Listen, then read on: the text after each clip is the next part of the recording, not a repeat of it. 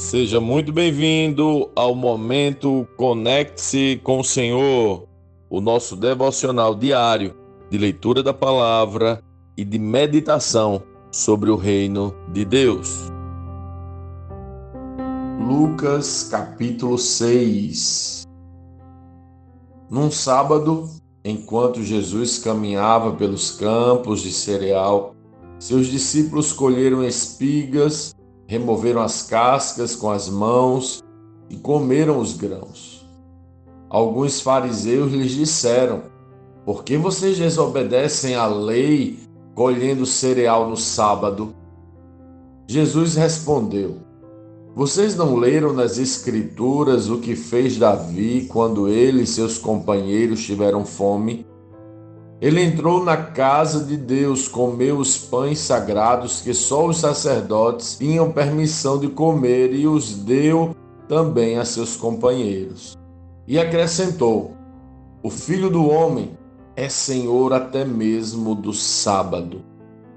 Em outro sábado, enquanto Jesus ensinava na sinagoga, estava ali um homem cuja mão direita era deformada os mestres da lei e os fariseus observavam Jesus atentamente.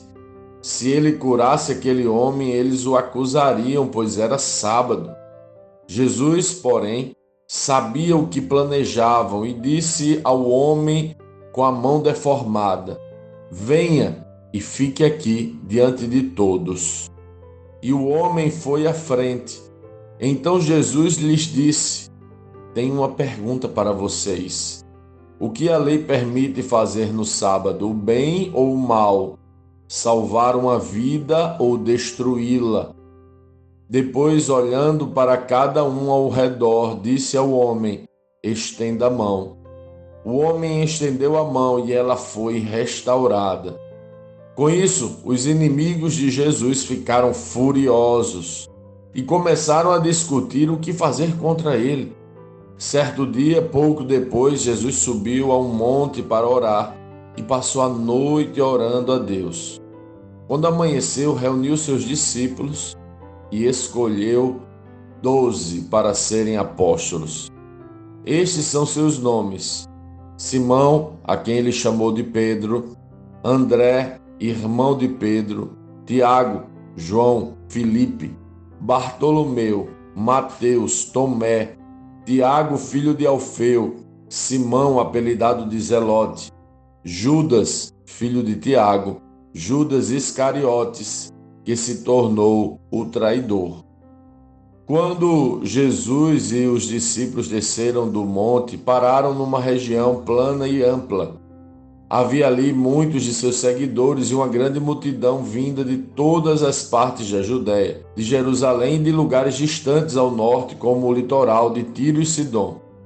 Tinham vindo para ouvi-lo e para ser curados de suas enfermidades, e os que eram atormentados por espírito impuros eram curados. Todos procuravam tocar em Jesus, pois dele saía poder e ele curava todos. Então Jesus se voltou para seus discípulos e disse: Felizes são vocês, pobres, pois o reino de Deus lhes pertence. Felizes são vocês que agora estão famintos, pois serão saciados. Felizes são vocês que agora choram, pois no devido tempo rirão.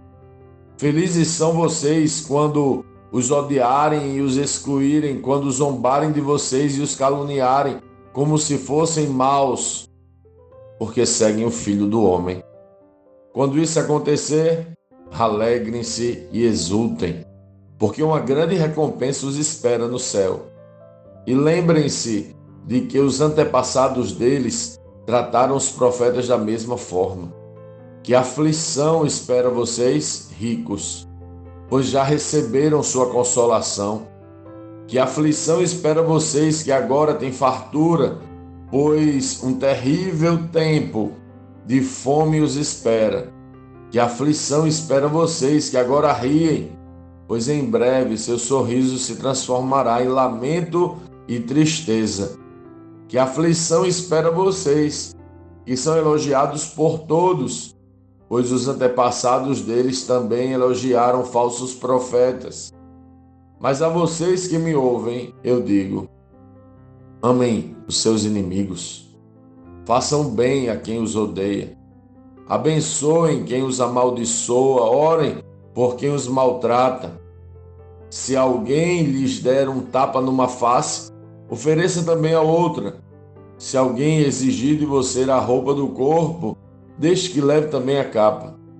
Dê a quem pedir e quando tomarem suas coisas, não tente recuperá-las. Façam aos outros o que vocês desejam que eles lhes façam. Se vocês amam apenas aqueles que os amam, que mérito tem? Até os pecadores amam quem os ama. E se fazem o bem apenas aos que fazem o bem a vocês, que mérito tem? Até os pecadores agem desse modo. E se emprestarem dinheiro apenas aos que podem devolver, que mérito tem? Até os pecadores emprestam a outros pecadores, na expectativa de receber tudo de volta. Portanto, amem os seus inimigos, façam-lhes o bem e emprestem a eles sem esperar nada de volta. Então a recompensa que receberão do céu será grande e estarão agindo de fato como filhos do Altíssimo, pois ele é bondoso até mesmo com os ingratos e perversos. Sejam misericordiosos, assim como seu Pai é misericordioso. Não julguem e não serão julgados. Não condenem e não serão condenados. Perdoem e serão perdoados. Deem e receberão. Sua dádiva lhes retornará em boa medida, compactada, sacudida, para caber mais, transbordante e derramada sobre vocês. O padrão de medida que adotarem será usado para medi-los. Jesus deu ainda a seguinte ilustração: É possível um cego guiar outro cego? Não cairão os dois num buraco? Os discípulos não são maiores que seu mestre, mas o aluno bem instruído será como o mestre.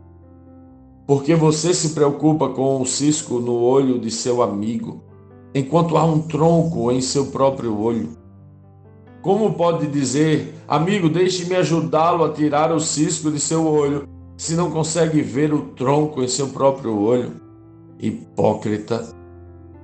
Primeiro livre-se do tronco em seu olho, então você verá o suficiente para tirar o cisco do olho de seu amigo. Uma árvore boa não produz frutos ruins e uma árvore ruim não produz frutos bons. Uma árvore é identificada por seus frutos. Ninguém colhe figos de espinheiros, nem uvas de arbustos espinhosos. A pessoa boa tira coisas boas do tesouro de um coração bom, e a pessoa má tira coisas más do tesouro de um coração mau. Pois a boca fala do que o coração está cheio. Por que vocês me chamam Senhor, Senhor, se não fazem o que eu digo. Eu lhes mostrarei como é aquele que vem a mim, ouve minhas palavras e as pratica. Ele é como a pessoa que está construindo uma casa e que cava fundo e coloca os alicerces em rocha firme. Quando a água das enchentes sobe e bate contra essa casa, ele permanece firme, pois foi bem construído. Mas quem ouve e não obedece é como uma pessoa que constrói uma casa sobre o chão sem alicerces.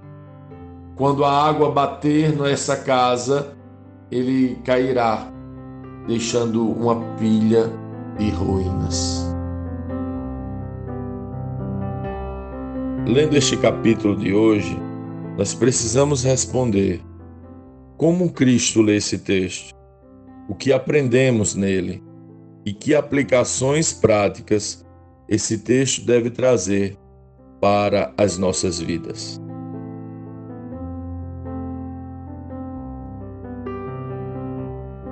Eu considero este capítulo o centro do Evangelho. é a constituição do reino de Deus, a diretriz que deve nos orientar, a descrição da cultura do reino. Jesus estava sistematizando a base da família de Deus. Os filhos do Pai vivem assim. E o centro me parece ser este: sejam misericordiosos, assim como seu Pai é misericordioso.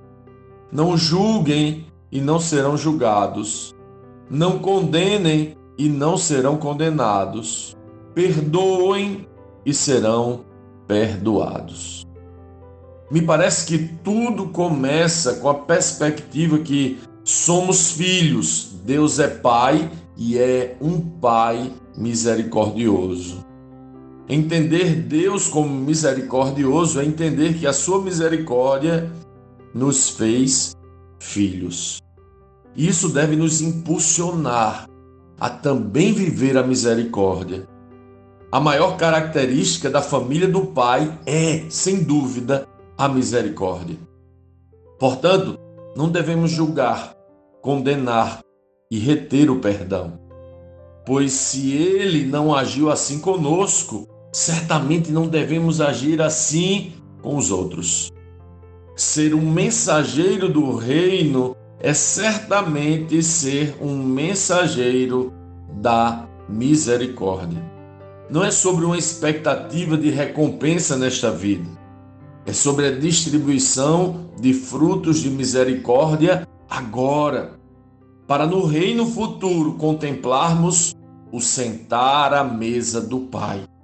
Olha, depois deste tempo de caminhada de leitura na palavra, eu tenho uma convicção: somente os misericordiosos sentarão à mesa do Pai. Pois essa é a cultura dos filhos de Deus. Isso é bem interessante. Lucas estava narrando que as multidões o buscavam. Buscavam tocar suas vestes, pois dele saía poder. Aquelas multidões estavam como necessitadas que buscavam o Senhor. Depois de deixar isso claro, Lucas narra o discurso de Jesus que diz: Felizes são vocês, pobres, pois o reino de Deus lhes pertence. Felizes são vocês que agora estão famintos, pois serão saciados. Felizes são vocês que agora choram, pois no devido tempo rirão. O reino é daquele que se colocam, ou melhor, é daqueles que se colocam como necessitados, suplicando a misericórdia de Jesus. Só tem acesso à misericórdia aqueles que se colocam como pobres e necessitados de Cristo, de sua misericórdia, de sua paz, de seu amor não é daqueles que se acham fartos e que já têm tudo e que já são, mas daqueles que estão chorando e clamando por misericórdia. Os altivos, orgulhosos, cheios de si, não fazem parte da família porque não têm acesso, não conseguem ter acesso à misericórdia.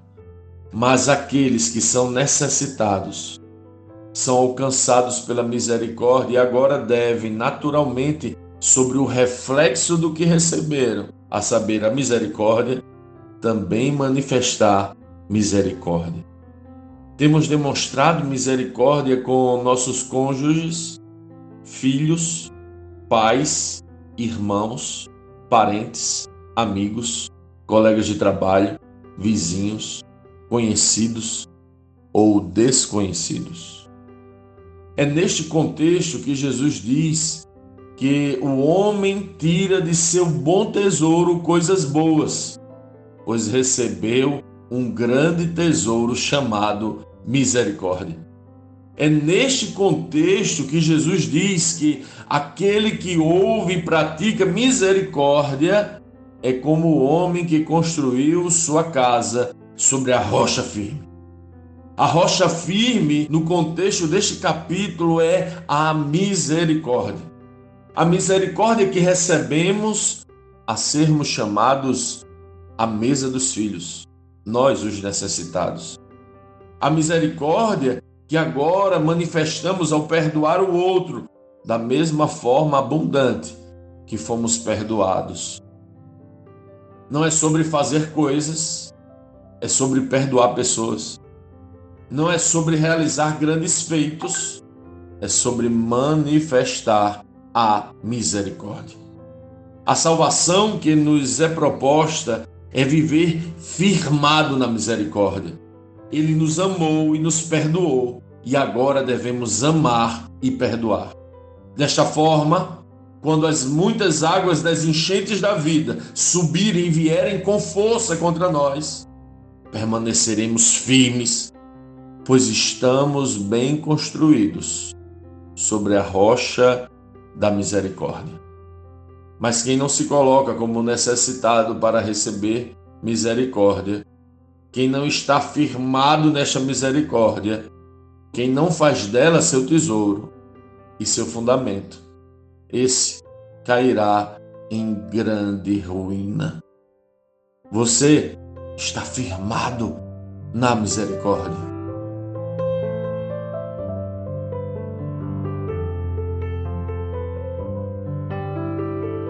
Sim, que bom ter você neste devocional e poder compartilhar o Evangelho. Mas, como sempre dizemos, o texto de hoje, o texto de cada dia, tem muito mais para oferecer, muito mesmo. Nosso objetivo aqui é te influenciar a parar um pouco e ler o texto bíblico, pois acreditamos que cinco minutos de vida na palavra podem transformar completamente uma vida. Que Deus te abençoe leia, medite, comente, pergunte e adore o Senhor no seu lugar secreto. Conecte-se com o Senhor.